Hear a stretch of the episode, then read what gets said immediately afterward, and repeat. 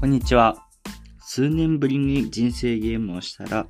ドベだったオグリンです。今日ご紹介しますニュースは、入国時の待機、今日から3日間に短縮。外国人の入国も一部再開。というニュースについてです。これまで新型コロナウイルスの、水際対策として、政府は入国者に対して10日間の待機期間を原則求めてましたが、こちらを3日間に短縮するそうです。えー、その短縮は本日11月8日の10時から適用されます。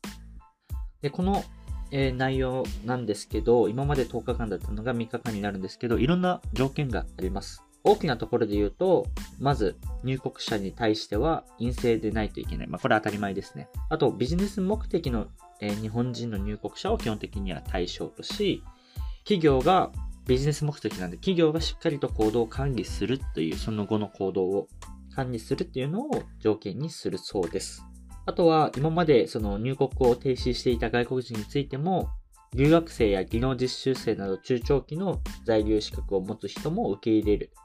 体制3日間で受け入れるということになってて、まあ、これも先ほどの企業っていうのと一緒で企業とか大学っていったものがしっかりと行動を管理することを条件に入国を認めるそうです。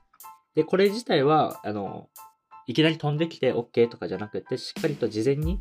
えー、審査をする必要があって、受け入れ企業の大学とか所括する各省庁に事前の審査が必要ということになります。で、今後も多分、この外国人の新規入国、観光とかそういったものに関しても、どんどんどんどん水際対策のその厳しさを緩めていく方針だとは思うんですけど、えー、まず大きな変化として10日間だったのが3日間になって、ビジネス目的の人は、その、あ海外にワクチンこれってたら、そう、隔離ないよっていうような国ってあったんですけど、でも帰ってきたらそこで10日間隔離ってなるとなかなかビジネスっていう側面で行きづらかったのも、これにより少しだけ緩和されるのかなっていうふうに思います。実際に僕の周りでビジネスでこの後行くっていう声もちらほら聞くんで、結構大きな変化になるのかなと思います。で、まあ、皆さん気になるのは、入国した人がその後、まあ、コロナになった場合とか、どうすんの？コロナ、入国した場合とか、本当はコロナだったけど、入国するときは陰性だった場合ってどうするの？っていうのがあって、まあ、この行動管理ってどうしてるんだろうっていうのが結構気になるところかなと思うんですけど、まあ、僕自身も気になったんで、ちょっと調べてみたら、まあ、いろんな入国の条件がある中で、ANA が、えー、日本入国時に必要な渡航書類、チェックリストっていったものを用意してて、それについてちょっとご紹介していきたいなというふうに思います。僕、個人的にはこれを見た限り結構しっかり対策してるんだな。まあ当たり前ですけど、対策してるんだなというような印象を受けました。えっ、ー、と、まず出国前の72時間以内には検査証明書、ワクチン接種済みの方も必ず PCR を受けて、その検査証明書を出してくださいと。え用意してくださいと。で、その検査証明書は、え厚生労働省の所定のフォーマットをえ利用してください。というような形になります。で、入国時に実際に必要なものとしては、厚生労働省が指定するアプリの準備ということで、え健康移住確認アプリ MySOS。これについてはまた後で説明します。あと、位置情報設定保存で Google マップ、え接触確認アプリ COCOA。これらを、えまずインストールしておいてくださいと。で、質問表っていったものがあるらしいんで、それのウェブのものがあって、誓約書。で、え、ビザとかが必要な方はビザ。で、ワクチン証明書の写しの提出。これは任意になるそうです。まあ、こういったものが必要で、まあ、肝になるのはこの一番、あの、アプリの部分で、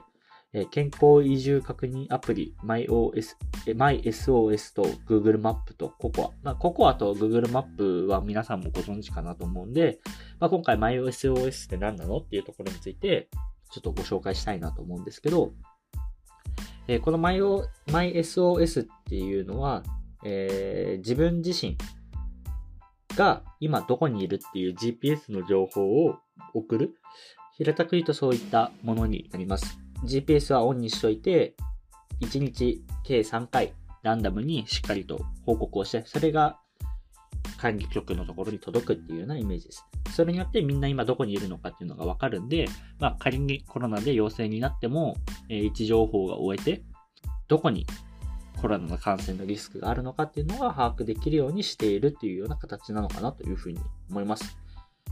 で、またもちろんですけど、待機中は不要不急の外出を控えるように言われるんで、まあ家の中でしっかりあの、位置情報が送られているのか、そういったことは重要になるのかなというふうに思います。まあ、こういったアプリも通じて結構しっかりしていることもあると、そんなに大きく拡大することはないのかなというふうに個人的には思いました。まあ、それよりもやっぱ経済のダメージとかそういったものも大きいんで、まあ、こういったものを徐々徐々に解除しつつ、えー、しっかりと状況を見ながら、またちょっとひどくなったなと思ったら強めてっていうのを調整しながら、まあ、経済も復活していくことが今後も求められるのかなと改めて思います。まあ今日からいろいろ変化していくんで、今後の動向というかが楽しみです。以上になります。ではまた明日お会いしましょう。